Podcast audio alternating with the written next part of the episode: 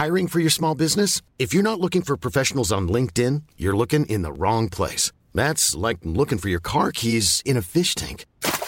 LinkedIn helps you hire professionals you can't find anywhere else, even those who aren't actively searching for a new job but might be open to the perfect role. In a given month, over seventy percent of LinkedIn users don't even visit other leading job sites. So start looking in the right place. With LinkedIn, you can hire professionals like a professional. Post your free job on linkedin dot com slash people today.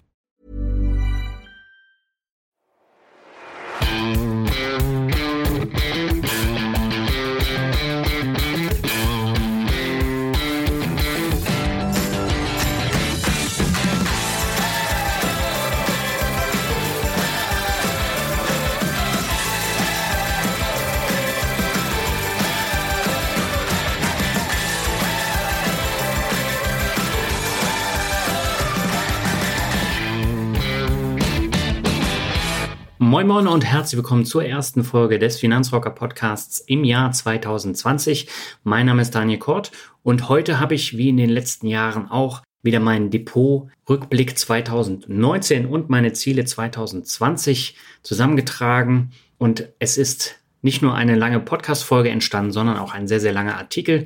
Das heißt, du kannst alles, was ich hier im Podcast erzähle, nochmal nachlesen und du kannst dir die Statistiken anschauen, die Grafiken, die ich dafür in den Artikel eingefügt habe, und hast auch noch diverse Links. Schau doch einfach mal vorbei unter w w w punkt finanzrocker punkt net. Bei dieser Folge gibt es eine Besonderheit, und zwar habe ich zum allerersten Mal Timestamps bzw. Kapitelmarken gesetzt.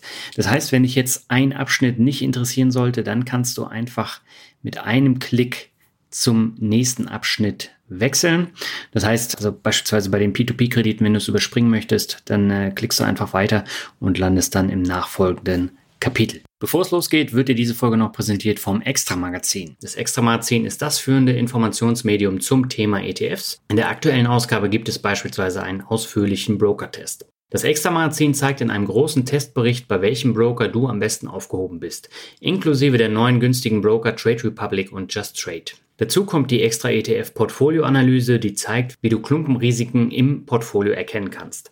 Darüber hinaus gibt es noch Börsenplätze im Vergleich und viele weitere Themen. Das Extra-Magazin erscheint alle zwei Monate mit bis zu hundertfünfundvierzig Seiten. Zusätzlich gibt es in jeder Ausgabe eine themenbezogene Gratisbeilage. Wenn du das Extra-Magazin einmal testen möchtest, kannst du dir als Finanzrocker-Podcast-Hörer ein zwölf Monats Abo der Printausgabe mit dreißig Prozent Rabatt holen. Statt vierzig Euro zahlst du nur achtundzwanzig Euro für sechs Ausgaben und holst dir jetzt alle Vorteile vom Extra-Magazin ins Haus. Geh einfach auf w w w punkt finanzrocker punkt net slash extra magazin und probier es doch mal aus. Ein Hinweis noch, es handelt sich dabei um ein reguläres Abo mit automatischer Verlängerung. Nach einem Jahr wird auch der normale Preis fällig. Wenn du das nicht möchtest, kannst du per E-Mail, Postbrief oder Kontaktformular kündigen. Alle weiteren Infos findest du in den Shownotes oder auf dem Blog. Und wir gehen jetzt ab zum Jahresrückblick. Auf geht's! Ja, zwanzig neunzehn war ein denkwürdiges Jahr für mich. Im Gegensatz zum börsentechnisch eher durchwachsenen zwanzig achtzehn ging es im vergangenen Jahr nur nach oben, und auch die nebenberufliche Selbstständigkeit entwickelte sich im vergangenen Jahr sehr stark, sodass ich im Hauptjob nur noch in Teilzeit arbeite. Also Zeit für eine jährliche Bestandsaufnahme, und am Anfang des Jahres zwanzig neunzehn wusste ich noch nicht so ganz, wo es hingeht, und ich habe noch Vollzeit gearbeitet, mir überschaubare Ziele gesetzt und gedacht, es geht die nächsten Jahre genauso weiter. Und massive Umstrukturierungen beim Arbeitgeber, eine erfolgreiche Selbstständigkeit und neue Zukunftspläne haben dann tatsächlich alles geändert. Highlights gab es im vergangenen Jahr einige. Zum einen natürlich die grandiose Invest zwanzig neunzehn. Es gab eine erfolgreiche Neuausrichtung von der Finanzwesir Rockt. Es gab viele neue inspirierende Leute, die ich kennengelernt habe und mit denen ich mich ausgetauscht habe. Einige davon sind dann auch in meinen Podcast gekommen. Und ich habe meine dritte Auszeichnung beim Finanzblogaward seit zwanzig fünfzehn erhalten. Und schlussendlich habe ich auch noch meinen YouTube-Kanal reaktiviert und dort verschiedene Video-Interviews jetzt auch geführt, einen Vlog bisher. Aber das soll nach wie vor nicht der Hauptfokus sein, sondern der läuft so nebenbei, weil dafür habe ich einfach auch zu wenige Veranstaltungen im Jahr, als dass ich da immer attraktiven Content bringen kann. Und das ist natürlich auch eine Menge Arbeit. Und das jetzt parallel noch zu machen zu den beiden Podcasts, zum Blog, zum äh, Job, den ich ja nach wie vor noch habe, ist etwas schwierig. Aber zusammengefasst war zwanzig neunzehn mein erfolgreichstes Jahr auf vielen Ebenen. Trotzdem gibt es nach wie vor noch Luft nach oben und auch zwanzig zwanzig wird es wieder viele Möglichkeiten geben, mich zu verbessern und auch zu lernen. Und äh, zunächst habe ich aber den Depotrückblick zwanzig neunzehn und danach dann den Ausblick auf meine Ziele zwanzig zwanzig. Ja, beginnen möchte ich mit den Zielen, die ich im letzten Jahr festgelegt hatte. Und ich hatte mir für zwanzig neunzehn einige Ziele gesetzt, die ich dieses Mal leider nur zum Teil erfüllt habe. Das ist aber nicht weiter schlimm, da andere Themen wie der signifikante Ausbau der Selbstständigkeit auf die Agenda kamen, die deutlich wichtiger waren. Und die Ziele für das Jahr zwanzig neunzehn, die sahen so aus, dass ich meine Einzelwerte auf vierzig erhöhen wollte und davon mindestens zwei REITs ins Depot legen wollte. Und diese Erhöhung der Einzelwerte habe ich auch erreicht und habe zwei REITs ins Depot gelegt mit Tanger Factory Outlets und American Tower. Gerade zu Tanger sage ich auch im weiteren Verlauf noch was, weil es zu den schlechtesten Aktien in diesem Jahr gehört hat. American Tower habe ich mir erst im November ins Depot gelegt. Das hat sich seitdem gut entwickelt. Aber da, da ist der Zeitraum einfach viel zu kurz, um da was Genaueres drüber äh, sagen zu können. Über das Unternehmen American Tower gibt es Ende Januar in einem Podcast-Interview noch einiges mehr zu hören. Ja, dann hatte ich mir zum Ziel gesetzt, die Dividenden um siebzig Prozent zu erhöhen. Das habe ich nicht geschafft. Ich habe sie zwar erhöht, aber von den siebzig Prozent bin ich noch ein gutes Stück entfernt. Ein weiteres Ziel war die Veröffentlichung von Soundtrack für Vermögenswerte als Hardcover-Buch, Taschenbuch, E-Book und Hörbuch.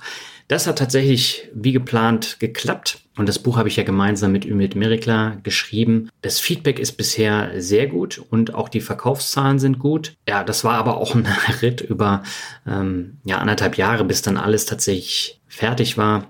Das lief jetzt auch nicht so nebenbei, aber wir planen jetzt ein neues Buch und äh, da setzen wir uns im Februar zusammen und überlegen, in welche Richtung das gehen kann. Ja, dann wollte ich meinen Online-Kurs das dritte Jahr in Folge veröffentlichen. Das hat leider nicht funktioniert, obwohl ich schon zwanzig sechzehn mit den ersten Videos angefangen habe, aber es ist immer weiter nach hinten gerutscht, weil einfach die Zeit komplett gefehlt hat. Aber in diesem Jahr soll es nun endlich soweit sein. Jetzt habe ich auch das komplette Equipment zusammen und ja, Ziel ist nach wie vor, dass ein Online-Kurs im Laufe des Jahres veröffentlicht wird. Ja, dann hatte ich noch Reichweitenziele für den Blog und den Podcast festgelegt. Ich wollte die Podcast-Downloads von eins Komma eins Millionen auf zwei Millionen hochpushen. Das habe ich leider nicht geschafft. Wobei, wenn man jetzt beide Podcasts zusammenrechnet, haben wir die zwei Millionen Grenze locker erreicht. Aber allein mit dem Finanzrocker-Podcast ist die Download-Anzahl auf eins Komma vier Millionen inklusive YouTube angestiegen. Und in erster Linie hängt das verfehlte Ziel damit zusammen, dass die Zählweise von Podcast-Downloads komplett geändert wurde und dadurch gingen mir bis zu dreißigtausend Downloads im Monat verloren. Trotzdem konnte ich die Zahlen steigern. Jetzt nicht in dem Maße, wie ich mir das vorgestellt habe, aber trotzdem, ich bin damit zufrieden und finde es auch nicht schlimm, dass ich dieses Ziel nicht erreicht habe, weil ähm, da massive Downloads weggebrochen sind und nach den alten Zählmaßstäben hätte ich dann wahrscheinlich ja fast eins Komma acht Millionen erreicht, aber da brauche ich mir jetzt keine Gedanken mehr drüber machen. Und äh, die Blog-Besucherzahlen, die wollte ich auf fünfzigtausend im Monat erhöhen. Ich habe vierzigtausend im Monat geschafft und die Besucherzahlen sind trotzdem um fünfundzwanzig Prozent angestiegen, aber das Ziel von fünfzigtausend, das habe ich nicht erreicht. Ich muss auch sagen, ich habe dieses Jahr nur wenige reine Blogartikel geschrieben und den Fokus dabei voll auf die beiden Podcasts gelegt und das war auch die richtige Entscheidung. Ja, dann kommen wir zum interessantesten Punkt, nämlich zur Rendite. Wie ist es in diesem Jahr gelaufen? Und das ist ja kein Geheimnis, dass das Börsenjahr sehr, sehr gut war in jeglicher Hinsicht. Und bei mir lag die Rendite meines Gesamtvermögens bei vierundzwanzig Prozent. Es gab nur einen einzigen Monat, der im Minus war. Das war der Mai. Und das zeigt auch, wie außergewöhnlich das Börsenjahr war. Und äh, die P zwei P Kredite, die waren vergangenes Jahr noch die beste Assetklasse, während sie zwanzig neunzehn das Renditeschlusslicht bilden. Nur das Tagesgeld lief noch deutlich schlechter, aber auch das ist ja bekannt. Da gibt es ja fast gar nichts mehr für. Und das reine Aktiendepot hat eine Rendite von fast vierunddreißig Prozent gemacht. Und da über fünfundsechzig Prozent meines Depots aus Einzelaktien besteht, hat dieser Part die Gesamtrendite ordentlich nach oben gezogen. Und äh, das Performance-Diagramm sortiert nach den einzelnen Assets in Portfolio Performance habe ich in den Blogartikel gepackt. Schau doch einfach da vorbei, dann hast du alle meine Assets auch in einer Übersicht. Ja, und ähm, P zwei P Kredite, die haben insgesamt neun Prozent gemacht vor Steuern. Und das liegt einfach daran, weil Bondora Go and Grow mittlerweile meine mit Abstand größte Plattform im P zwei P Bereich ist. Und mit einem Durchschnittszinssatz von sechs Komma fünfundsiebzig Prozent zieht der große Bondora Go and Grow Anteil die Rendite unter zehn Prozent. Und äh, da gehe ich auch nochmal genau drauf ein. Ja, der nächste Punkt ist die Sparquote. Und meine Sparquote war bis September deutlich höher als zweitausendachtzehn. zweitausendachtzehn habe ich ja für meine vier Wochen in Asien Geld gespart. Und im letzten Jahr habe ich das Geld dann tatsächlich fast komplett angelegt, was ich gespart hatte. Aber durch die Reduzierung meines Hauptjobs fiel die Sparquote natürlich dann ab September um einiges. Und danach ging es in erster Linie darum, weitere Reserven für schlechtere Zeiten und kommende Pläne aufzubauen. Und trotzdem war zweitausendneunzehn das Jahr mit der höchsten Sparquote und trotz der Reduzierung meiner Arbeitszeit im Hauptjob um fünfzig Prozent komme ich mit dem Geld aus, ohne jetzt Geld aus der Selbstständigkeit nehmen zu müssen oder mich irgendwie einzuschränken. Und äh, nur die zusätzlichen Sparpläne auf Einzelaktien, die sind weggefallen und auch große Sparmaßnahmen für die P zwei P Plattformen, die sind auch leider weggefallen. Ja, und ich muss ganz ehrlich sagen, an so ein Sparverhalten und gesundes Ausgabeverhalten wäre bei mir vor fünf Jahren nie und nimmer zu denken gewesen. Und diese Entwicklung dahin hat auch wirklich einige Jahre gedauert. Ja, für das kommende Jahr plane ich, genauso weiterzumachen. Das heißt, die Sparquote vom normalen Angestelltengehalt, die wird sehr niedrig sein. Und die bei der Selbstständigkeit ist natürlich abhängig von den Einnahmen. Ja, der nächste Punkt ist Tages- und Festgeld und äh, da habe ich schon in meinem Newsletter die Frage gestellt, ob sich das Tagesgeld überhaupt noch lohnt. Und zweitausendneunzehn sackte es bei meinem Tagesgeldanbieter Manio von null Komma dreißig Prozent am Anfang auf null Komma null fünf Prozent pro Jahr im November ab. Das ist natürlich so gut wie gar nichts. Also jetzt Ende Dezember habe ich wenige Euro für fünfstellige Summen bekommen und deswegen lohnt sich renditetechnisch Tages- und Festgeld nicht. Ich könnte jetzt sagen, ich gehe zu einer Plattform wie Weltsparen oder Zinspilot, aber damit erhöhe ich das Risiko in meinem risikoarmen Depot um einiges. Und auch wenn es dort noch E U-weites Tages- und Festgeld mit einem Zinssatz von über null Komma fünf Prozent gibt, liegt das Risiko da deutlich höher, denn finanziell schwächer aufgestellte Länder wie Bulgarien, Rumänien oder auch Italien werden vermutlich die Einlagensicherung von hunderttausend Euro nicht ohne Unterstützung bedienen können, weil die eigenen Banken gar nicht die Mittel dafür haben. Das heißt, entweder muss die E U einspringen oder die Bank geht pleite. Und ähm, da ist mir das Risiko einfach viel zu hoch, weil sich mein Tagesgeldanteil im Depot auf die eiserne Rücklage und mein Steuerrücklagekonto beschränkt. Deswegen ist es für mich persönlich nicht sinnvoll, bei den äh, Plattformen anzulegen. Ich kann mit, mit diesem geringen Tagesgeldanteil zu wenig diversifizieren und mir persönlich ist auch das Rendite-Risiko-Verhältnis einfach zu schlecht. Und deswegen habe ich das Geld, was darüber hinausgeht, einfach in Aktien angelegt. Und das ist natürlich eine andere Risikoklasse, das ist mir völlig bewusst, aber es ist mein persönliches Rendite-Risikoprofil. Jetzt kann man natürlich die Frage stellen, ob diese Zinsplattform vom Risikoprofil jetzt für alle völlig ungeeignet ist. Und da kann ich nur sagen, nein, ist es nicht. Denn wenn ich ein größeres Vermögen habe und im mittleren fünfstelligen oder gar sechsstelligen Bereich im risikoarmen Teil anlegen kann, dann kann ich das Geld natürlich auch deutlich besser auf verschiedene Banken und unterschiedliche Länder aufteilen. Und pro ausländischer Bank muss ich bei den Anbietern als Minimum eine Summe zwischen eintausend und fünftausend Euro anlegen. Es gibt auch welche, wo es ab dem ersten Euro funktioniert, aber da muss man immer gucken. Und wenn ich jetzt nur zehntausend Euro im risikoarmen Teil anzulegen habe, kann ich das bei den Summen nur schlecht über mehrere Plattformen streuen. Und dadurch steigt eben das Risiko im risikoarmen Teil unnötig an. Und bei langlaufenden Festgeldern habe ich darüber hinaus das Problem, dass ich bei vorzeitiger Kündigung häufig nur null Komma null Prozent Zinsen erhalte. Wenn ich hingegen fünfzigtausend Euro oder mehr habe, dann kann ich mir die durchschnittliche Bonität meines Portfolios deutlich besser austarieren. Das heißt, dann kann ich auch Angebote von deutschen, schwedischen oder norwegischen Banken, die alle eine sehr hohe Länderbewertung von Triple A haben, annehmen und nur zu einem geringeren Teil in die riskanteren Länder investieren. In Nordeuropa gibt es immerhin noch Tagesgeld- und Festgeldzinsen in Höhe von bis zu null Komma fünf Prozent und eben auch einer sehr guten Bonität von Triple A. Und ja, wie gesagt, für mich persönlich habe ich die Entscheidung getroffen, trotz nur null Komma null fünf Prozent Zinsen auf dem Tagesgeldkonto einfach gar nichts zu ändern. Warum? Ganz einfach. Die Gesamtrendite meines breit aufgestellten Vermögens ist um vierundzwanzig Prozent in diesem Jahr angestiegen. Und allein der Aktienanteil liegt mit den schon erwähnten vierunddreißig Prozent noch höher. Und warum sollte ich jetzt dieses Rendite-Risikoprofil im risikoarmen Teil unnötig erhöhen, nur um dort vielleicht null Komma fünfundfünfzig Prozent Zinsen zu bekommen? Und das macht für mich keinen Sinn. Aber wichtig ist, dass der risikoreiche Teil die Rendite bringt und der risikoarme Teil verhindert, dass mein Vermögen im Krisenfall fällt wie ein Stein. Und dass ich eben im Bedarfsfall, also wenn jetzt mein Auto kaputt ist oder die Waschmaschine kaputt ist, dann ohne einen Kredit aufzunehmen, mir eine neue Waschmaschine kaufen kann oder das Auto reparieren lassen kann, was auch immer. Und äh, dass ich das eben ohne Liquiditätsprobleme ausgleichen kann und für sonst nichts eigentlich. Es sei denn, ich habe eben ein größeres Vermögen mit einem größeren Anteil und dann kann ich das viel besser aufteilen. Aber da äh, spricht dann ja nichts dagegen, wenn man dann ein bisschen Geld zu einem höheren Zinssatz bei den anderen europäischen Banken anlegt.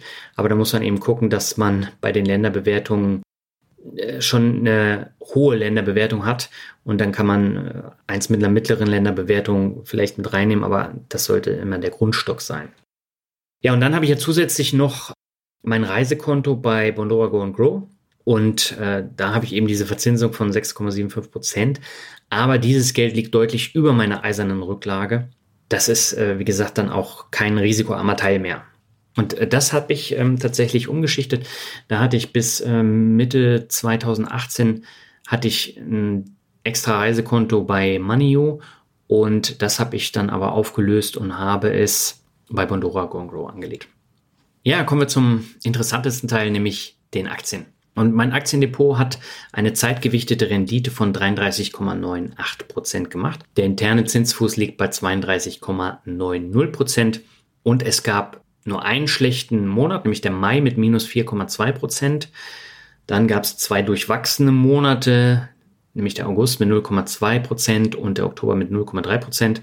Ansonsten hatte ich vier Monate mit einer Rendite von über drei Prozent, nämlich der Januar mit vier Komma sechs Prozent, der März mit drei Komma null Prozent, der April mit drei Komma sechs Prozent, der Juni mit vier Komma eins Prozent. Oh, und der November mit drei Komma sechs Prozent, also insgesamt sogar fünf Monate. Ja, und äh, das ist natürlich außergewöhnlich und äh, das liegt nicht an meinen äh, wunderbaren Aktienkünsten, sondern es liegt einfach an den Märkten, äh, dass die so stark nach oben gegangen sind und ich im Gegensatz zum letzten Jahr auch nicht die Rohrkrepierer in meinem Depot hatte, beziehungsweise die Rohrkrepierer sind alle nach oben gegangen. Und ich habe mir zweitausendneunzehn dreizehn neue Werte ins Depot gelegt. Einer musste mein Depot verlassen. Und mit den nun siebenundvierzig Einzelaktien decke ich nach wie vor fünfzehn Branchen und fünf Länder ab. Und im Gegensatz zu zweitausendachtzehn war mit dem REIT Tanger aber nur ein schwächerer neuer Wert dabei. Nahezu alle anderen gingen nach dem Kauf ordentlich nach oben. Und ich habe mir aber auch mit iRobot, dem chinesischen Versicherer Zong An, und Nutanix drei kleine Positionen in mein neues Trade Republic Depot gelegt, mit denen ich tatsächlich etwas zocke. Dank der Ordergebühr von einem Euro ist es ja günstig möglich. Das heißt, ich muss jetzt nicht mit tausend Euro gleich äh, reingehen, wie ich das sonst immer mache, sondern mit ein paar hundert Euro. Und äh, das ist dann auf einem ganz niedrigen Niveau, sodass es bei Verlusten auch nicht so weh tut. Aber das muss ich mir dabei eben immer bewusst machen. Und ich habe auch keine große Lust, das jetzt ständig zu machen. Aber die drei Werte, die haben mich schon gereizt und gerade Nutanix ist hoch und runter gegangen, aber ja, momentan bin ich mit ja, fast zwanzig Prozent im Plus und äh, auch mit iRobot bin ich im Plus und von daher bin ich mal gespannt, wie sich das entwickelt. Und äh, es gab noch eine weitere Neuerung bei der Branchenverteilung in meinem Depot. Die musste ich zweitausendneunzehn ändern, weil es einfach nicht mehr gepasst hat. Also durch die zwei neuen REITs, die abgestürzten Pharma-Chemiewerte und dem enorm angestiegenen Industriebereich musste ich die Verteilung etwas anpassen. Und außerdem musste ich einsehen, dass der enorm hohe Chemie-Pharma-Gesundheit-Anteil doch viel zu groß und schwankungsintensiv war. Und den habe ich einfach in der Branchendiversifikation angepasst. Jetzt habe ich zwar in der Diversifikationsfolge von der Finanzwesir rockt angemerkt, dass ich nicht vorhabe, die einmal festgelegte Aufteilung zu ändern. Aber es war Ende zweitausendneunzehn einfach nötig, weil da nicht mehr so viel gepasst hat und sich das Depot deutlich weiterentwickelt hat als meine ursprüngliche Verteilung von zweitausendfünfzehn. Und ich plane jetzt auch für das Jahr zwanzig zwanzig noch mehr REITs reinzulegen ins Depot. Und gerade der Anteil muss dann natürlich auch abgedeckt werden in der Branchendiversifikation. Ja, die genaue prozentuale Branchenverteilung, die findest du im Blogartikel. Da habe ich einen Screenshot gemacht, wie die Aufteilung ist. Ich, ja, ich kann jetzt äh, vielleicht nochmal was zu den größten Branchen sagen. Also der Chemie-, Pharma-, Gesundheitsanteil hat statt fünfzehn Prozent jetzt zwölf Prozent. Immer noch äh, ziemlich groß. Aber da muss ich überlegen, ob der nicht langfristig eher auf zehn geht. Aber äh, momentan belasse ich es bei zwölf. Und die Konsumgüter, die sind von fünfundzwanzig Prozent jetzt auf zwanzig Prozent gesunken. Und dafür ist der Anteil der diversen, also da gehören die Immobilien und Holdings äh, dazu, der ist angestiegen von drei Prozent auf acht Prozent. Also das war da auch nochmal eine Besonderheit. Ansonsten kannst du dir das, wie gesagt, im Blogartikel anschauen. Und ich komme jetzt zu meinen drei Top-Aktien aus meinem Depot zwanzig neunzehn. Und ganz vorne dabei ist Apple. Apple hatte eine Kursperformance in meinem Portfolio von über einundneunzig Prozent, zeitgewichtete Rendite laut Portfolio Performance. Und das ist schon krass. Und man muss äh, dazu noch sagen, dass Apple immer noch nicht hoffnungslos überbewertet ist. Inwieweit das jetzt so weitergeht, vermag ich nicht zu sagen. Aber Ende zwanzig achtzehn gab es beim Unternehmen aus Cupertino ja einen ordentlichen Kurssturz, der tatsächlich erst im September zwanzig neunzehn wieder komplett überwunden werden konnte. Es gab da also einiges an Nachholpotenzial. Das kam dann tatsächlich auch so. Und ich habe leider, als die Aktie so niedrig war, nicht nachgekauft. Aber ist halt so. Und ein Grund für das starke Wachstum ist die abnehmende Abhängigkeit von den iPhone-Verkäufen. Und diese machen mittlerweile weniger als fünfzig Prozent aus. Und das liegt zum einen an den steigenden Einnahmen im Servicegeschäft. Und zum anderen liegt es aber auch am starken Wachstum im sogenannten Wearables-Markt, wo Apple kräftig mitmischt. Und dieses Wachstum geht laut Gartner bis zwanzig einundzwanzig so weiter. Da habe ich auch eine Statista-Infografik im Blogartikel. Laut dieser Infografik ist es tatsächlich so, dass der Bereich von zwanzig achtzehn mit zweiunddreißig Komma fünf Milliarden U S-Dollar auf dreiundsechzig Komma null Milliarden U S-Dollar im Jahr zwanzig einundzwanzig ansteigt. Und die größten Teile, wo Apple dann eben auch mitmischt, ist der Bereich Smartwatch. Der verdoppelt sich von zwölf Komma vier Milliarden U S-Dollar auf siebenundzwanzig Komma vier Milliarden U S-Dollar. Und natürlich die smarten Ohr- und Kopfhörer von sechs Komma acht Milliarden U S-Dollar auf neun Komma neun Milliarden U S-Dollar. Dieser Variables-Bereich bei Apple legte zwanzig neunzehn um vierundfünfzig Prozent zu und trägt mittlerweile sechs Komma fünf Milliarden zum Gesamtergebnis bei. Und stark angestiegen ist vor allem der Umsatz der Apple Watch, die nach wie vor Marktführer mit fast fünfzig Prozent Gesamtanteil im Bereich der Smartwatches sind. Das ist natürlich krass. Also Samsung liegt ganz, ganz weit dahinter. Und auch die weißen AirPods tragen immer mehr zu steigenden Einnahmen beim kalifornischen Unternehmen bei. Es gab ja jetzt im November, glaube ich, die AirPods Pro, die neuen, die noch teurer sind. Und die kosten natürlich auch eine Stange Geld. Und ein Wall Street Analyst hat vor kurzem gesagt, dass Apple allein mit verlorenen AirPods zwanzig neunzehn rund siebenhundert Millionen Dollar eingenommen hätte. Ja, und dazu kommen noch die gestiegenen Verkäufe von iPads im vergangenen Geschäftsjahr bei Apple. Äh, herausgekommen ist ein absolutes Rekordergebnis.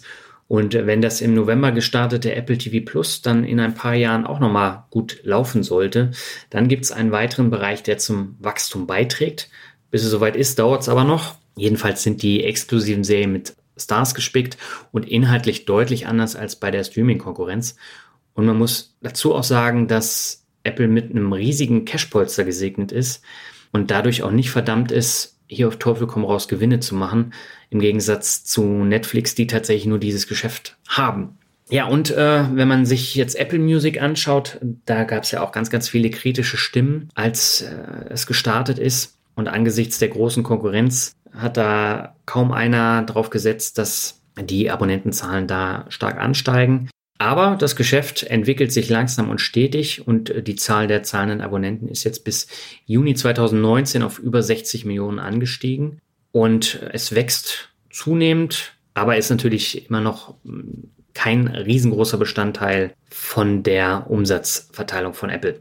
Ja, und äh, der eben schon erwähnte Umsatz im iService, der steigerte sich zwanzig neunzehn auf elf Komma fünf Milliarden Euro Und dazu gehören Services wie beispielsweise die iCloud oder auch Ersatzteile. Und mit einundzwanzig Prozent hat das Segment äh, mittlerweile Platz zwei bei der Umsatzverteilung gesichert. Und die Wearables machen nun schon zehn Prozent der Umsätze aus und die liegen auf Platz vier hinter den Mac-Umsätzen mit elf Prozent. Ja, und zusammengefasst heißt das, das Geschäftsjahr zwanzig neunzehn, das bei Apple Ende September zwanzig neunzehn schon geendet ist, war für das Unternehmen das erfolgreichste Jahr mit Rekordumsätzen, vor allem im letzten Quartal. Ich bleibe hier nach wie vor investiert und kaufe bei fallenden Kursen nach, und momentan ist mir der Kurs doch etwas zu heiß gelaufen, aber das kommen mit Sicherheit wieder Rücksetzer und dann werde ich schauen, ob ich dann nachkaufe. Ja, auf Platz zwei der erfolgreichsten Aktien in meinem Depot liegt Qualcomm mit fünfundsechzig Komma sieben Prozent zeitgewichteter Rendite. Qualcomm ist ein Halbleiterhersteller mit dem Fokus auf Produkte für die Mobilfunkkommunikation. Und ein Schwerpunkt liegt auf Smartphone-Chips mit integriertem fünf G Modem. Und in der Vergangenheit war Apple ein sehr, sehr wichtiger Kunde bei diesen Smartphone-Chips, noch ohne fünf G. Aber Qualcomm hat sich mit Apple vor Gericht getroffen, was zwanzig achtzehn und zwanzig neunzehn zu einem eklatanten Kursgewinn- und Umsatzeinbruch führte. Und der Grund für die Gerichtsverhandlungen war der, dass Apple nicht mehr bereit war, diese exorbitant teuren Lizenzgebühren für die Patente von Qualcomm zu bezahlen und hat einfach die Zahlung ausgesetzt. In der Zwischenzeit setzte der Apfelkonzern dann auf andere Chips in den iPhones. Und dann kam es eben dazu, dass sich der Qualcomm-Kurs während der Rechtsstreitigkeiten ordentlich verringerte und auch äh, ordentliche Umsatzeinbußen die Folge waren. Und äh, ja, seit Ende Januar zwanzig neunzehn ging es beim Qualcomm-Kurs mit einigen Rücksetzern ordentlich nach oben. Vorher war die Unsicherheit spürbar und dann kam die Einigung im Mai zwanzig neunzehn, wo sich beide Parteien einigten, dass Apple eine Gebühr von vier Komma fünf Milliarden Euro nachzahlen musste. Und äh, sie haben sich auch geeinigt, dass im nächsten iPhone wieder Qualcomm-Chips verbaut werden. Dennoch, dieser Patentstreit zeigt, wie abhängig Qualcomm von Apple war und auch von den Einnahmen von Apple. Denn mit dem zweitgrößten Hersteller Huawei hat Qualcomm keinen dauerhaften Partnerdeal. Und das ist natürlich negativ. Und weil Apple nichts mehr zahlte, sanken die Umsätze stark. Und ja, ab zwanzig zwanzig bringt die Partnerschaft Qualcomm wieder hohe Patentgebühren von Apple, weil die Chips wieder in den iPhones verbaut werden. Jetzt stimmen die Zahlen auch wieder. Und das sollte sich auf hohem Niveau stabilisieren. Und nach der Einigung wird aller Voraussicht nach das nächste iPhone ein fünf G iPhone mit einem Chip von Qualcomm sein. Ja, und die fünf G Anschlüsse, die sind darüber hinaus ein absolutes Zukunftsthema, in dem sich Qualcomm bewegt. Von den äh, zwölf Millionen Anschlüssen in zwanzig neunzehn, weltweit muss man dazu sagen, werden laut Statista im Jahr zwanzig fünfundzwanzig über zwei Komma fünf Milliarden weltweite Anschlüsse erwartet. Also das ist ein riesengroßer Wachstumsmarkt, der fünf G Bereich. Und man darf eben auch nicht vergessen, dass diese Chips eben auch in Smart-Home-Lösungen verbaut werden. Also das, das kann bei einem iRobot, äh, Staubsaugerroboter der Fall sein, aber auch bei, bei anderen Geräten. Und die brauchen natürlich schnelles Internet. Und deswegen ist dieser Bereich enorm wachstumsstark. Und äh, ich habe jetzt mit Apple, Parker Hannifin, Qualcomm und American Tower, iRobot kann man jetzt auch noch dazu zählen, habe ich jetzt eine komplette fünf G Prozesskette im Depot. Und in den nächsten Jahren wird der weltweite Datenverkehr weiter ansteigen. Und das sorgt eben für weitere Einnahmen bei den Unternehmen. Und vor allem im Hinblick auf die Smart Automation wird da künftig noch eine ganze Menge passieren. Aber auch das äh, Serien- und Filmstreaming, das wird ja auch noch weiter wachsen. Also wenn Disney Plus jetzt kommt, Apple T V Plus, Netflix sowieso, Amazon Prime, Sky Ticket und wer dann nicht noch alles kommt. Und das wird eben auch mobil immer weiter gestreamt. Und dafür sind diese fünf G Chips, die eine enorm sch- schnelle Datenverbindung dann garantieren, äh, sehr wichtig. Ja, und Qualcomm wird vermutlich zu den Profiteuren aus dem Bereich gehören. Und deswegen kaufe ich auch hier bei Rücksetzern nach. Momentan ist der Kurs auch ordentlich nach vorne gegangen. Ja, und die dritte Aktie ist äh, zwanzig neunzehn Microsoft gewesen und ist nach wie vor auch die erfolgreichste Aktie in meinem Depot. Und äh, seit dem Kauf steigt und steigt und steigt sie unaufhörlich. Mittlerweile hat sie sich bei mir im Depot verdreifacht. Und ja, auch zwanzig neunzehn war das Wachstum nicht anders. Und mit zweiundsechzig Prozent reicht die Performance zu Platz drei. Ich muss aber gestehen, dass ich wirklich zwanzig neunzehn überlegt habe, ob ich nicht ein paar Gewinne hier mitnehme. Letztendlich habe ich mich aber dagegen entschieden, weil die Aktie einfach ja eine Cash-Cow ist und Die Umsatzzahlen werden sich jetzt höchstwahrscheinlich nicht nochmal so extrem steigern wie im vergangenen Jahr. Aber trotzdem, es wird nach wie vor ansteigen, weil der Cloud-Bereich auch wie fünf G ein enormes Wachstumspotenzial hat. Ja, und äh, das Jahr zweitausendneunzehn war für das Unternehmen aus Redmond, Seattle, mit großem Abstand das erfolgreichste überhaupt. Und der weltweite Umsatz stieg von hundertzehn Milliarden Dollar auf hundertsechsundzwanzig Milliarden Dollar an. Und der Nettogewinn dabei stieg sogar von sechzehn Milliarden Dollar auf über sechsunddreißig Milliarden Dollar, also mehr als verdoppelt. Und das ist schon extrem. Und Microsoft profitiert nach wie vor von den regelmäßigen Lizenzgebühren für die Produktivitätsanwendungen, wie beispielsweise Office. Und der Bereich erwirtschaftete alleine elf Milliarden Dollar bis Ende Oktober. Und ein anderer stark wachsender Bereich des Unternehmens ist die Cloud-Plattform Azure. Und im Cloud-Bereich stiegen die Einnahmen zweitausendneunzehn um neunundfünfzig Prozent auf drei Komma neunundfünfzig Milliarden Dollar. Und da hat Microsoft jetzt auch angekündigt, dass man in Deutschland jetzt auf deutsche Server zurückgreifen wird, einfach um das Vertrauensverhältnis noch weiter zu steigern. Und der Bereich, der wird in den nächsten Jahren weiterhin so anwachsen. Da bin ich ziemlich sicher. Und ähnlich wie Apple ist auch Microsoft breit aufgestellt und kräftig am Wachsen. Und allein der Cloud-Bereich wird in den nächsten Jahren weiter wachsen. Und ich bleibe hier weiter investiert. Und wenn jetzt Rücksetzer kommen, dann schlage ich auch hier wieder zu. Ja, damit komme ich zu meinen drei Flop-Aktien aus meinem Depot. Es gab tatsächlich nur drei. Und die drei stelle ich jetzt hier alle vor. Ja, die schlechteste Aktie mit Abstand war B Y D, Build Your Dreams, äh, chinesischer Auto- und E-Mobility-Hersteller. Und ähm, ich habe zweitausendsiebzehn in B Y D investiert, weil ich auf die E-Mobilität gewettet habe. Und die Wette ist nach zwei Jahren oder über zwei Jahren völlig daneben gegangen. So viel kann man schon sagen. Denn bei B Y D ist zweitausendneunzehn wirklich alles schlecht gewesen. Die Zahlen, die Kennzahlen, die Zukunftsaussichten und natürlich auch der Kursverlauf. Und dazu kam noch die Tatsache, dass Tesla Aufträge für E-Autos in China angenommen hat, was für B Y D natürlich kontraproduktiv ist und den Wettbewerb in China ordentlich anheizt.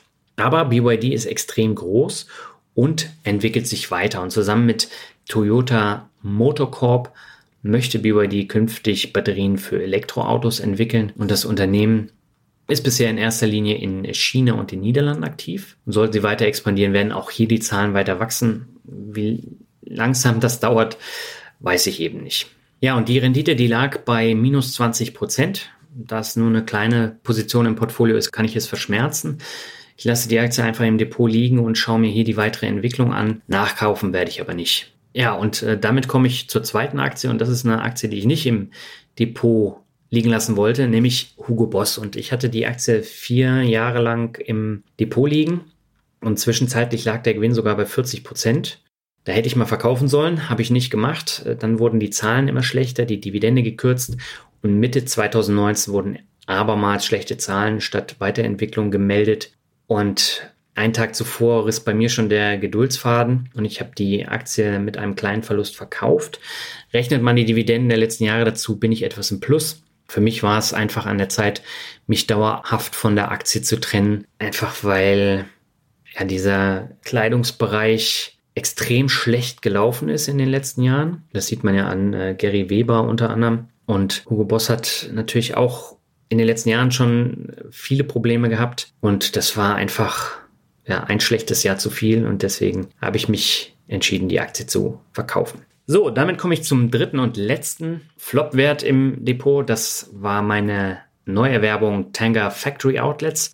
Und äh, Tanger betreibt neununddreißig Outlet Shopping Center in den U S A und Kanada und zwar außerhalb von Metropolen. Also nicht in den großen Städten, sondern außerhalb, teilweise mitten in der Pampa. Und äh, zu den wichtigsten Mietern in diesen Centern gehören unter anderem Nike, Ralph Lauren, Under Armour oder Michael Kors, die dort unter anderem Waren der vergangenen Saison dann zum günstigen Preis verkaufen. Es gibt ja hier in Deutschland auch so eine Outlet-Shopping-Center. Jetzt hier in Norddeutschland ist es in Neumünster, in Bremen-Brinkum gibt es eins. Und äh, da ist es ja ähnlich aufgebaut wie dieses Prinzip jetzt von, von Tanger. Aber man muss halt sagen, dass Tanger extrem lange schon existiert und seit fünfundzwanzig Jahren eine Belegungsrate in diesen Outlet Shopping Center von über fünfundneunzig Prozent hat. Und die ist wirklich in den fünfundzwanzig Jahren nie unter fünfundneunzig Prozent gesunken. Und das ist deutlich besser als in normalen Shoppingcentern. zweitausendneunzehn lag die Belegungsrate bei fünfundneunzig Komma neun Prozent. Und äh, vier nicht gut laufende Center wurden zweitausendneunzehn verkauft. Und dazu kommt eben noch, dass beispielsweise Anfang zweitausendneunzehn das Verhältnis zwischen Schulden und Vermögensgegenständen bei nur fünfzig Prozent lag und die Zinsen fünffach deckt sind. Und das Unternehmen ist also bilanziell gut aufgestellt. Trotzdem ist der Kursverlust der letzten anderthalb Jahre extrem mit minus einundsechzig Prozent. Und wie der stationäre Einzelhandel allgemein kämpft auch Tanger Factory Outlets mit den zahlreichen Problemen, wie beispielsweise dem verstärkten E-Commerce. Und jetzt muss man aber sagen, Outlet-Center müssen anders bewertet werden als große Shopping-Center, weil die Kosten und die Mieterfluktuation dort deutlich niedriger sind. Und bis der Wandel im Einzelhandel beendet ist, dauert es noch einige Zeit und so lange kann der Kurs auch noch kräftig schwanken. Und ich habe im Herbst mir den REIT ins Depot gelegt und seitdem hat er eine Minderperformance von knapp minus zwölf Prozent erreicht. Insgesamt liegt die Rendite über das gesamte Jahr zweitausendneunzehn bei minus siebenundzwanzig Prozent. Das in einem Börsenjahr, was extrem gut war, ist natürlich sehr schlecht. Und auf den ersten Blick sieht es nach einem weiteren Rohrkrepierer in meinem Depot aus. Auf den zweiten ist der Wert aber stark unterbewertet und überzeugt auch mit guten Zahlen. Und ähm, ich habe im Blogartikel einen Screenshot aus dem Aktienfinder, wo man die mögliche Unterbewertung von Tanger sehr gut sehen kann. Das K G V, das liegt bei sechs Komma neun, das Kurs-F F O-Verhältnis bei fünf Komma neun Prozent und die Dividendenrendite bei neun Komma neun Prozent. Und dazu kommt noch eine hohe Gewinn- und Dividendenstabilität. Und ich habe ja im Podcast-Interview mit Nils Gajowi mich ausführlich über Tanger unterhalten. Er sagt da ja auch nochmal etwas dazu, da kannst du ja auch nochmal reinhören. Auf jeden Fall hat das Management von Tanger das Jahr zweitausendneunzehn als Jahr der Reformation gesehen, wo mit den Schließungen der unprofitablen Center ein wichtiger Schritt gegangen wurde. Und eine große Steigerung der Einnahmen erwarte ich aber nicht. Die Sales Performance, die schwankt seit zweitausendfünfzehn zwischen dreihundertfünfundachtzig und dreihundertfünfundneunzig Millionen Dollar. Das wird in den nächsten Jahren auch nicht groß ansteigen, eher ein bisschen sinken. In diesem Jahr wird jetzt ein neues Center in Nashville eröffnet. Das heißt, man hat dann wieder vierzig Outlet Center und ja, ich bin einfach gespannt, wie es da weitergeht und ob der Kurs jetzt in den nächsten Jahren weiter ansteigt, vermag ich jetzt nicht zu sagen, aber für mich persönlich haben hier die Chancen, die Risiken überwogen und deswegen habe ich mir den Wert als langfristige Position ins Depot geholt, auch wenn das Jahr zweitausendneunzehn bei Tanger so im Minus war. Ja, damit komme ich zu meinen E T Fs und ich habe nach wie vor noch E T Fs in meinem Portfolio. Das sind nur noch drei Stück. Und die E T Fs sind, wie die Aktien auch, sehr gut in zweitausendneunzehn gelaufen. Nach wie vor laufen meine Sparpläne auf den M S C I World und den M S C I Emerging Markets. Mein synthetischer X-Trackers World E T F lief zweitausendneunzehn mit zweiunddreißig Komma null fünf Prozent nahezu genauso erfolgreich wie mein Aktienportfolio, ein bisschen schlechter. Und auch mein Schwellenländer E T F von Comstage liegt mit zweiundzwanzig Komma sechzehn Prozent gut im Rennen. Und nach minus zwölf Prozent zweitausendachtzehn und plus zwanzig Prozent zweitausendsiebzehn ist es das beste Ergebnis in den letzten fünf Jahren gewesen. Und dann habe ich in meinem Comdirect Depot noch ein paar Anteile von einem All Country World E T F. Und auch dieser lief mit dreißig Komma dreiundvierzig Prozent sehr gut. Da sind ja schon einige Schwellenländerwerte mit enthalten. Und ja, also daran sieht man eben auch, dass ein Acqui-E T F eigentlich reicht. Also man braucht keine separaten Schwellenländer oder World E T Fs besparen. Acqui oder F T S E All-World von Wengert äh, gehen eben auch. Und da hat man auch eine Rendite, die vielleicht ein bisschen schlechter ist als der World. Aber in Summe ist die Rendite häufig besser als von den beiden E T Fs. Ja, damit komme ich jetzt zu den Anleihen. Und Anleihen sind ja zweitausendneunzehn überall ein ziemlich unbeliebtes Asset gewesen, weil es auf die sicheren Triple A Anleihen so gut wie gar keine Zinsen mehr gab. Und ich investiere ja über meine private Rentenversicherung seit zehn Jahren in mehrere Vorsorgefonds mit Anleihen. Die haben ja eine gute Rendite von sechzehn Komma siebenundvierzig Prozent, zeitgewichtete Rendite zweitausendneunzehn beschert. Und mal abgesehen von den immensen Anfangskosten und den hohen Jahresgebühren dieser Versicherung, haben mir die beiden Anleihefonds in den letzten fünf Jahren sogar eine Rendite von insgesamt einundvierzig Prozent gebracht. Und für meine ziemlich dumme Entscheidung, mir zweitausendzehn das Ding in der Bank andrehen zu lassen, bin ich also nicht bestraft worden. Und ab zweitausendeinundzwanzig kann ich das Versicherungsprodukt endlich abschlagsfrei kündigen. Und dann kann ich überlegen, ob ich die beiden Vorsorgefonds nach wie vor besparen möchte oder nicht. Aber mit der Entscheidung bin ich jetzt noch nicht so weit. Ich glaube, die werde ich auch erst zwanzig einundzwanzig treffen. Ja, damit komme ich zu dem Teil, der sich zwanzig neunzehn auch sehr gut entwickelt hat, nämlich die P zwei B Kredite. Nicht von der Performance entwickelt, sondern einfach von der Größe. Und äh, ich habe jetzt mittlerweile eine fünfstellige Anlagesumme in meinem sogenannten Heavy-Metal-Anteil im Depot, nämlich mit den P zwei P Krediten.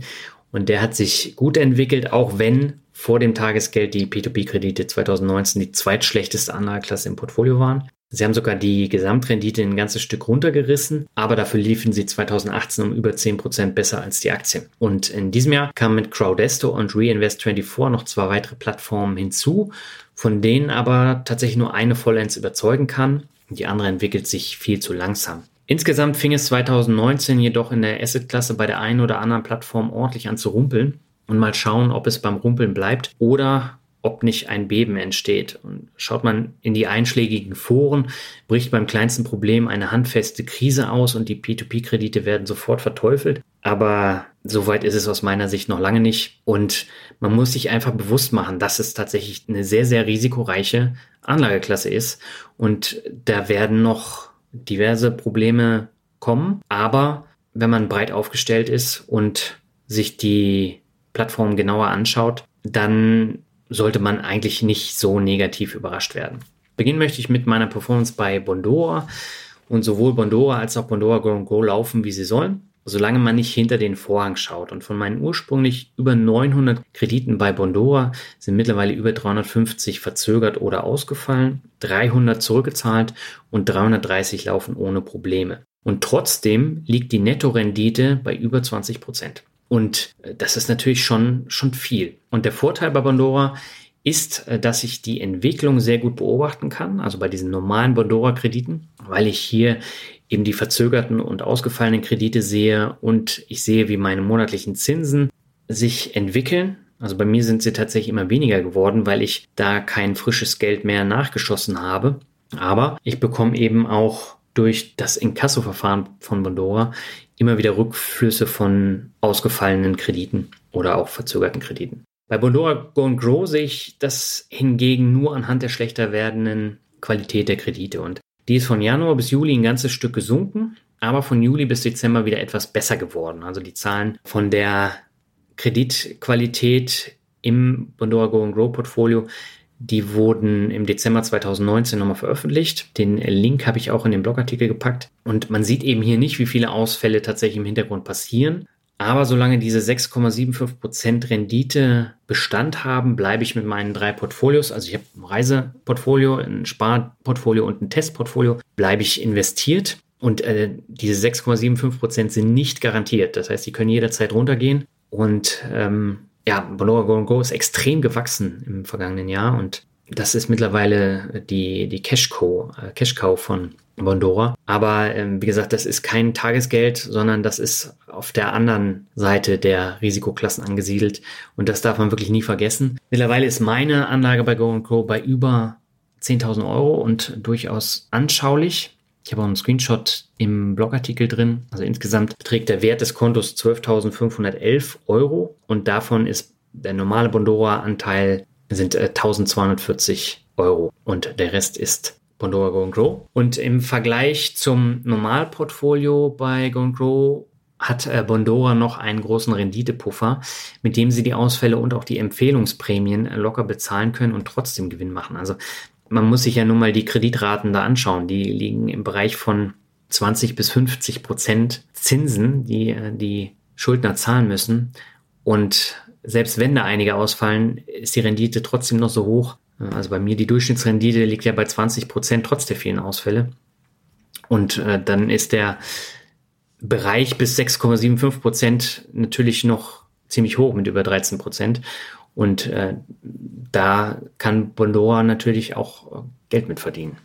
Ja, man sollte aber generell im Blick behalten, wie sich die Plattform weiterentwickelt und ob sich die Zahlen verschieben, denn äh, dann ist das Ganze nicht mehr so einfach finanzierbar. Also wenn es jetzt zu extrem vielen Ausfällen von den äh, Krediten kommt, dann äh, kann man natürlich diese sechs Komma sieben fünf Prozent nicht mehr halten. Und ich glaube, dann wird die Plattform auch Probleme haben, weiterhin so attraktiv zu sein. Aber soweit ist es noch nicht, denn für Bondora war zwanzig neunzehn das mit Abstand erfolgreichste Jahr der Unternehmensgeschichte. Und Bondora ist die älteste Plattform, die es immerhin schon über elf Jahre gibt. Und insgesamt haben neunzigtausend Investoren über dreihundertfünfzig Millionen Euro dort investiert. Und im letzten Geschäftsbericht für das Jahr zwanzig achtzehn wurde ein deutliches Umsatzplus und ein Jahresüberschuss von hundertsiebenunddreißigtausend Euro erwirtschaftet. Der Link zum Geschäftsbericht ist auch in dem Blogartikel enthalten. Ja, zusammenfassend sei gesagt, insgesamt habe ich mit Bondora und Bondora Go und Co. die erste Grenze von insgesamt über eintausendeinhundert Euro Zinsen im Jahr zwanzig neunzehn überschritten. Und mit Abstand ist es meine größte Plattform. Ich bin mit dem Verlauf sehr zufrieden und ja, werde weiter da investiert bleiben und investieren, wenn etwas übrig bleibt. Ja, damit komme ich dann zu Estate Guru. Estate Guru läuft zwanzig neunzehn ohne große Beanstandung, wobei die Anzahl der in Einholung befindlichen Projekte immer noch sehr hoch ist. Meine momentane Inkassorate bei Estate Guru liegt bei fünf von einundzwanzig Projekten. Aber es wurden im vergangenen Jahr auch wieder einige ausgefallene Kredite durch Grundstücksversteigerungen mit teilweise hoher Rendite eingeholt. Nach wie vor gibt es seit Gründung bei Estate Guru zwanzig vierzehn noch keinen einzigen Ausfall mit Kapitalverlust. Das ist natürlich schon eine Leistung und das ist auch der Grund, warum ich nach wie vor davon überzeugt bin, dass trotz dieser schlechten Einholungsquote, also dass ein Viertel meines Portfolios in Einholung ist, ähm, bleibe ich trotzdem investiert. Meine Netto-Jahresrendite liegt bei zehn Komma sieben zwei Prozent, was ich persönlich gut finde. Ja, und deswegen bleibe ich weiterhin investiert und schaue mir an, wie sich die Plattform weiterentwickelt. zwanzig neunzehn kam beispielsweise ein Zweitmarkt hinzu, wo man die verzögerten Kredite dann auch verkaufen kann mit einem Abschlag, aber den nutze ich nicht und äh, ich habe auch nicht vor, den zu nutzen. Und äh, wer darauf steht, äh, auf diesen Zweitmarkt und auf die Verkäufe, der kann sich den ja nochmal genau anschauen. Ja, damit komme ich zu Crowdestor. Das ist die erste neue Plattform. Und da habe ich im April zwanzig neunzehn angefangen zu investieren. Und die Plattform ist komplett anders als alle anderen und überzeugt mich auf ganzer Linie. Und bei Crowdestor investierst du in unterschiedliche Crowdfunding-Projekte ab fünfzig Euro. Von der Luxusjacht in Kambodscha über eine Volleyballhalle in Riga bis hin zum Edelrestaurant in Moskau ist eine ganze Menge dabei. Das Einzige, was mir nicht gefällt, die Expansion ist ähnlich hoch wie bei Mintos. Ständig gibt es neue Projekte mit teilweise sehr hohen Fundingsummen. Und trotz eines Buyback-Fonds, wo von den meisten Projekten Gelder reinfließen, fängt dieser nur kleinere Projekte wirklich auf. Aber da die Projekte, also beispielsweise Renovierung von uralten Gebäuden in der Innenstadt von, von Riga mit äh, einer extrem hohen Fundingsumme von siebenhunderttausend Euro äh, und der Buyback-Fund hat ja nicht mal ein Siebtel davon, da äh, wird es wahrscheinlich nicht äh, aufgefangen werden. Und wenn es dann irgendwann zu den ersten Ausfällen kommt, dann stellt sich hier die Frage, ob es sinnvoll ist, so extrem viele Projekte zu veröffentlichen und dann auch zu funden.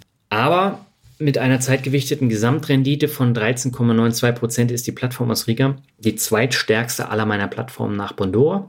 Bisher gibt es noch keinen einzigen Ausfall und ich werde auch zwanzig zwanzig meine Investments dort weiter erhöhen, sodass ich am Ende auf eintausend Euro komme. Momentan bin ich bei sechshundert Euro und ich habe fünfzig Euro Zinsen in acht Monaten damit erreicht. Es ist einfach die einfachste und vielfältigste Plattform mit einer hohen Rendite und zwanzig zwanzig soll auch ein Autoinvestor kommen, der momentan leider noch fehlt. Und ja, das ist ein bisschen problematisch, weil die Projekte immer relativ schnell komplett finanziert sind und wer da nicht zum Projektrelease investiert, der schaut dann in die Röhre. Aber äh, bisher habe ich die von mir gewünschten Projekte, habe ich in die von mir gewünschten Projekte immer investieren können.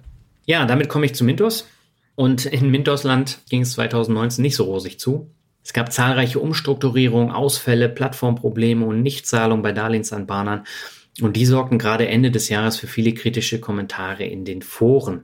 Und auch das neue große Ding Invest and Access ist in meinen Augen einfach nichts, was ich mir ins Portfolio legen würde. Denn diese vorgegaukelte tägliche Verfügbarkeit stimmt nämlich nicht, weil die verzögerten Kredite nicht vollständig ausbezahlt werden, sondern wegen der Buyback-Garantie zum Teil einbehalten werden und ich sie nicht sofort abziehen kann von Invest in Access.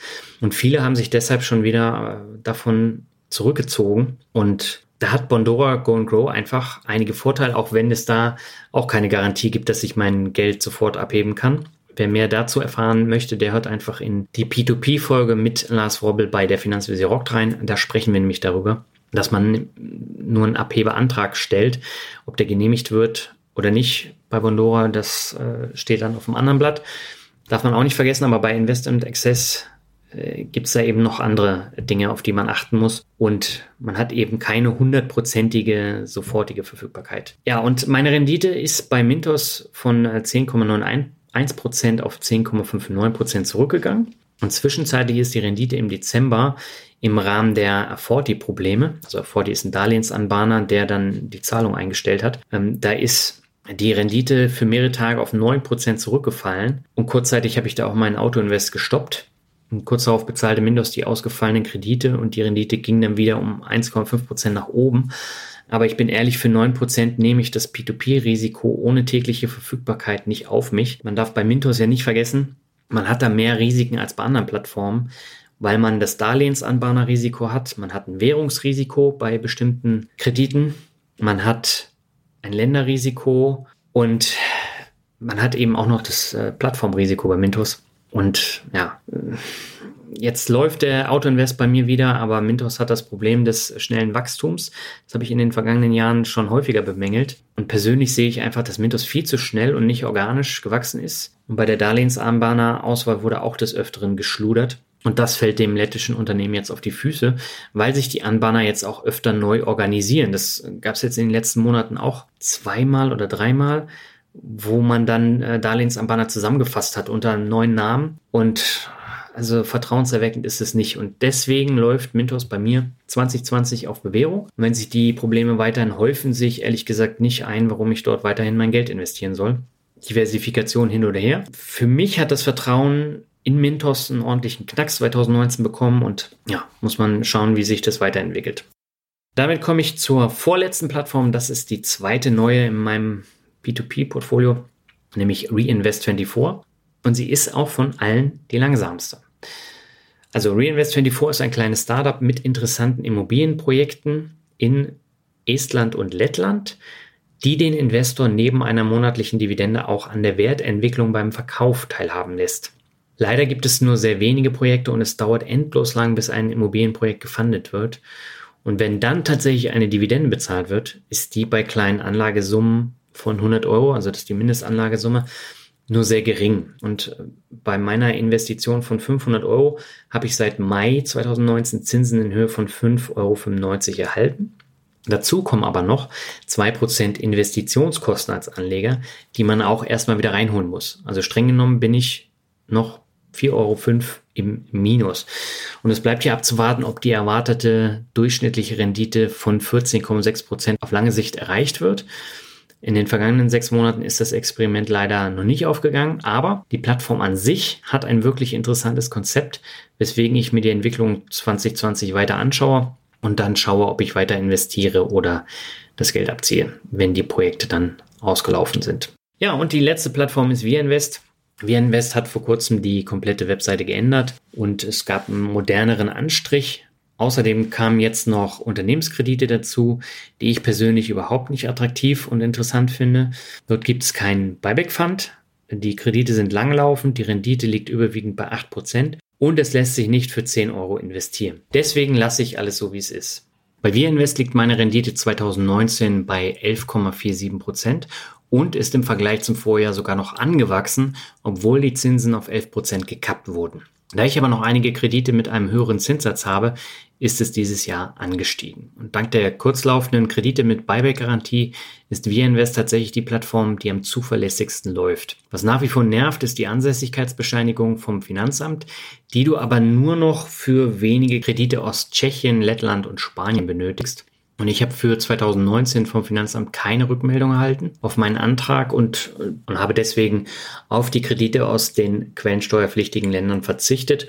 Und das hat, wie du siehst, der Rendite keinen Abbruch getan. Ansonsten entwickelt sich WeInvest nach wie vor prächtig und innerhalb von dreißig Tagen kann ich dank der kurzlaufenden Kredite hier komplett entsparen, wenn ich keine Lust mehr habe. Und dank der Buyback-Garantie ist die Ausfallrate auch gleich null. Ob das im Falle einer Wirtschaftskrise der Fall sein wird, wage ich stark zu bezweifeln. Jedenfalls steht WeInvest nach wie vor ganz oben, was die Zuverlässigkeit angeht. Ein paar Worte noch zu Auxmoney und Lendico, die ich ja beide auch zwanzig fünfzehn schon angefangen habe zu besparen. Die beiden deutschen Plattformen habe ich schon zwanzig siebzehn abgeschrieben. Bei Auxmoney liegt mein Plus mittlerweile bei siebenundzwanzig Euro, bei einer ursprünglichen Anlagesumme von eintausendfünfzig Euro. Es sind nur noch zwei Kredite aktiv und sieben Kredite ausgefallen. Und bei Gesamteinnahmen von dreißig Euro in vier Komma fünf Jahren macht es einfach keinen Sinn, dort Geld anzulegen. Immerhin gibt es kein Minus wie bei Lendico. Und Lendico ist ja seit Jahren nur noch eine I N G-Hülle, über die die alten Kredite abgewickelt werden und Firmenkredite gegeben werden. Mein Minus beträgt jetzt nur noch zweiundvierzig Euro, wenn man die Zinsen gegenrechnet und die Gebühren von Lendico abzieht. Vier Kredite laufen noch bis Mitte zwanzig zwanzig und dann ist das Kapitel endlich abgeschlossen. Und in der Endbetrachtung ist das zum Glück glimpflich ausgegangen. Ja, damit komme ich zu den Dividenden. Und mein Ziel bei den Dividenden war es, sie um mindestens siebzig Prozent zu steigern. Das habe ich ja eingangs schon gesagt.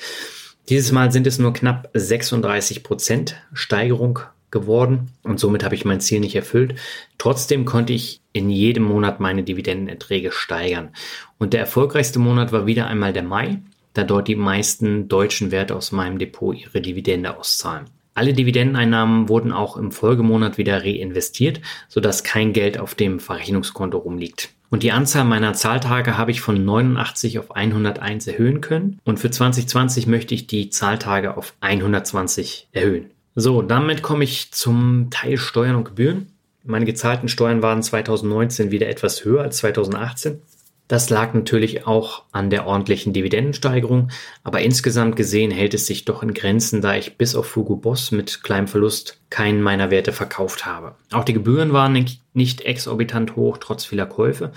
Dennoch spiele ich mit dem Gedanken, noch etwas mehr mit den günstigen Brokern wie Trade Republic oder Gratis-Broker zu handeln. Mein E T F-Sparplan bei MaxBlue kostet ab zwanzig zwanzig nach über fünf Jahren Geld. Und warum nicht hier Geld sparen, wenn es möglich ist? Und da werde ich mir das mal anschauen, inwieweit ich entweder mehr über Trade Republic handel oder äh, zu Gratis-Broker wechsle und dort anfange, Aktien zu kaufen. Ja, damit kommen wir zum für mich persönlich wichtigsten Punkt, nämlich der Selbstständigkeit. Und als ich zwanzig fünfzehn mit dem Blog startete, war das alles ein kleines Hobby. Und mit den beiden Podcasts wuchs es etwas an, aber es war alles immer noch auf Hobby-Ebene. Und Anfang zwanzig sechzehn kündigte ich meinen Job im Marketing eines I T-Unternehmens und damals habe ich ganz kurz überlegt, ob ich mich nicht selbstständig machen sollte. Damals hätte ich aber von den geringen Einnahmen und auch von meinem Ersparten nur wenige Monate leben können.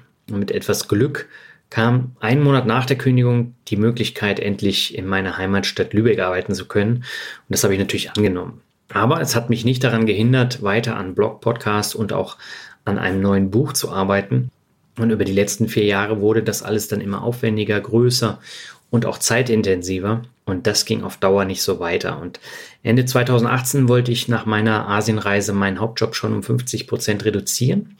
Das ging aber damals nicht so einfach, da ich bei meinem Arbeitgeber zu viele Dinge machen musste und ich einer der wenigen aus meinem Bereich war, der Vollzeit arbeitete. Und ja, deswegen wurde mein Ansinnen abgelehnt und durch diverse Umstrukturierungen jetzt im Jahr zwanzig neunzehn bei meinem Arbeitgeber änderte sich der Tätigkeitsbereich komplett und ich bekam das Angebot, meinen Hauptjob um bis zu fünfzig Prozent zu reduzieren.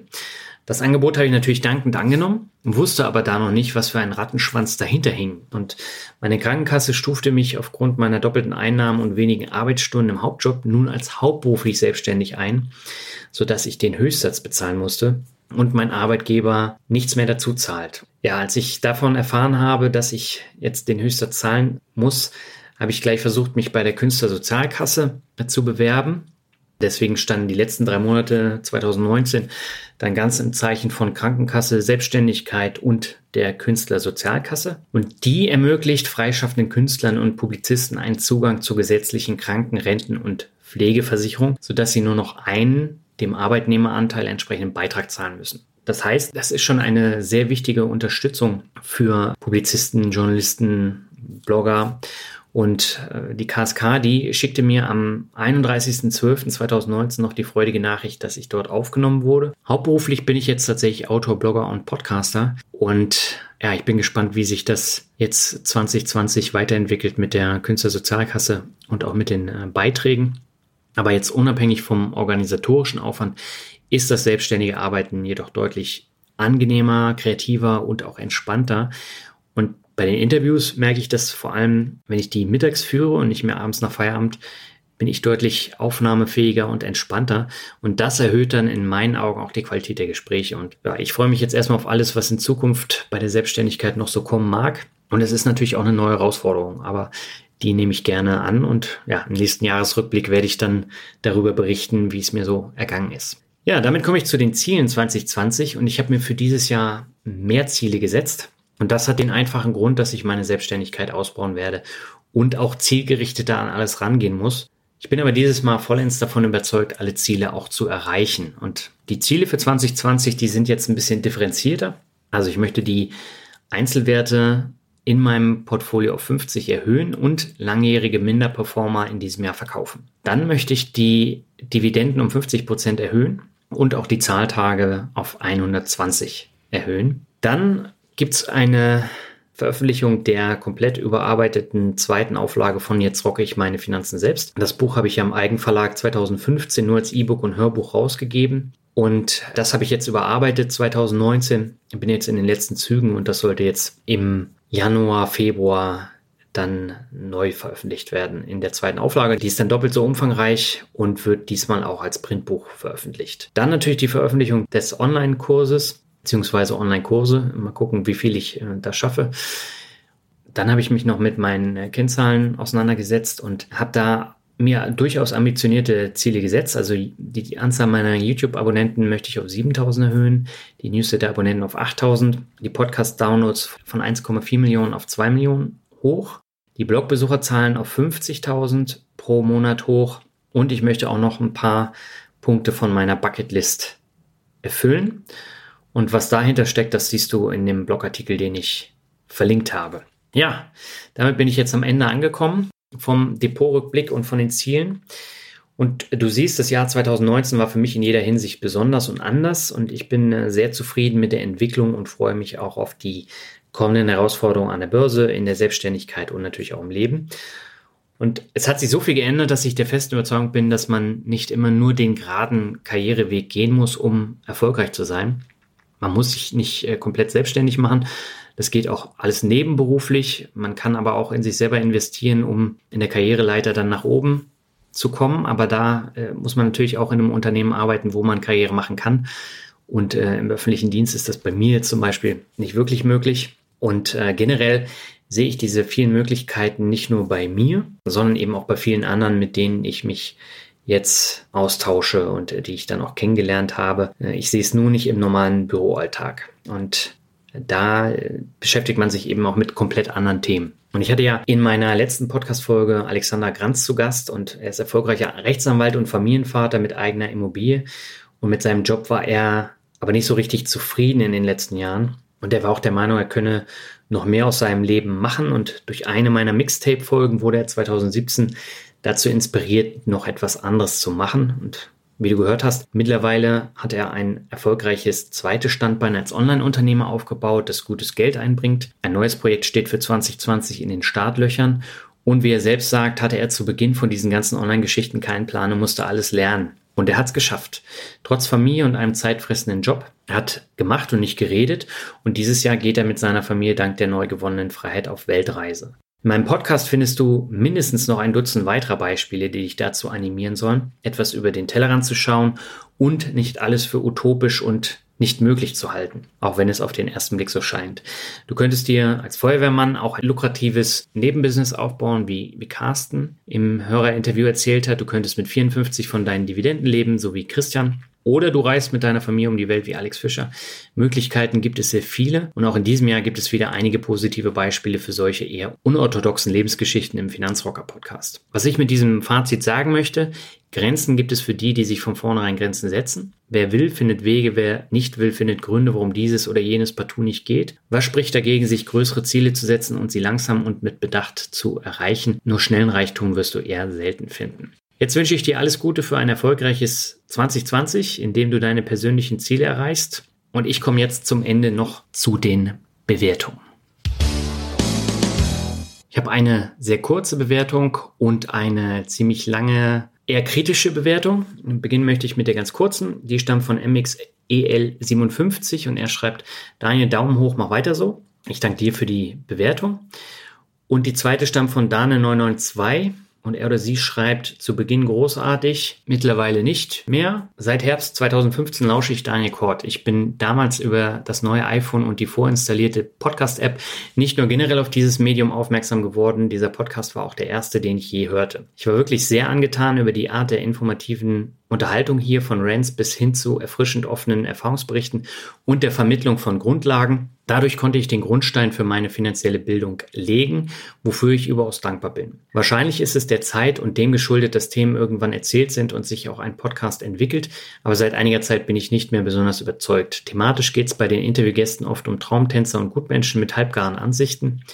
Vorurteile sind doof, Trump ist böse, seine Wähler ebenso, überall Hass und Hetze im Netz, die nicht wirklich reflektiert werden. Daneben oft Südostasien, Estland, irgendwelche windigen Digital Business, Hype-Themen, P zwei P, Innovations, Disruptions. Ihr wisst schon, das tägliche Brot der Dünnbrettbohrer von heute eben. Schade, dass es sich so entwickelt hat. Schade ist auch, dass viel zu exzessiv geschnitten wird und man das deutlich hört, beziehungsweise die Betonung durch herausgeschnittene Laute oft nicht mehr vermittelt wird.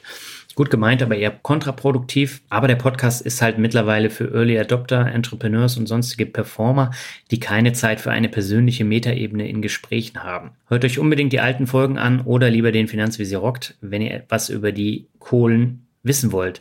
Der rockt nämlich tatsächlich noch und vermittelt eben kein niedrigschwelliges Geklimper wie das hier.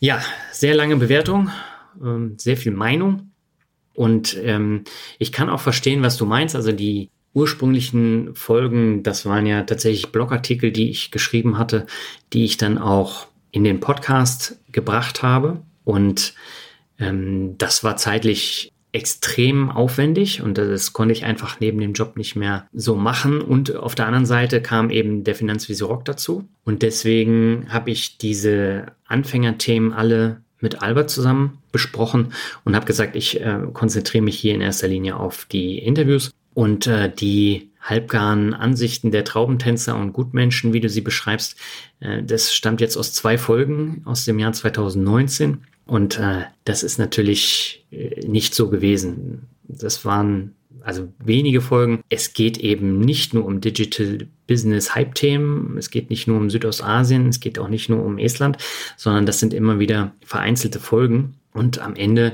geht es ja darum, dass man möglichst viel Abwechslung hat, weil äh, nichts ist für mich schlimmer, als wenn man immer das Gleiche runter erzählt und runterbetet. Und da habe ich dann auch gar keine Lust, Interviews äh, dazu zu führen, sondern äh, da soll Abwechslung bleiben. Schade, dass es dir nicht gefällt, aber auch da muss ich sagen, man entwickelt sich ja weiter, du ja auch. Und äh, dann sind wahrscheinlich andere Podcasts besser für dich. Und ja, bei der Finanzwesir rockt ist ja ein komplett anderer Ansatz und auch da wird es Interviewpartner geben, die dir nicht gefallen. Auch da gab es Themen wie P zwei P, Digital Business, Hype-Themen und so weiter. Und deswegen kann man das so nicht verallgemeinern. Aber trotzdem danke für die Bewertung. Und ja, damit bin ich am Ende der ersten Folge zwanzig zwanzig angekommen. Ich sage vielen Dank für deine Aufmerksamkeit. In der nächsten Folge, die es schon nächste Woche gibt, habe ich Saidi von Finanztipp zu Gast. Und mit ihm spreche ich über ganz viele unterschiedliche Anlagethemen abseits von den Aktien. Also E T Fs ist ein kleines Thema, aber es geht um äh, deutlich mehr. Und ja, ich bin gespannt, wie die Folge ankommt.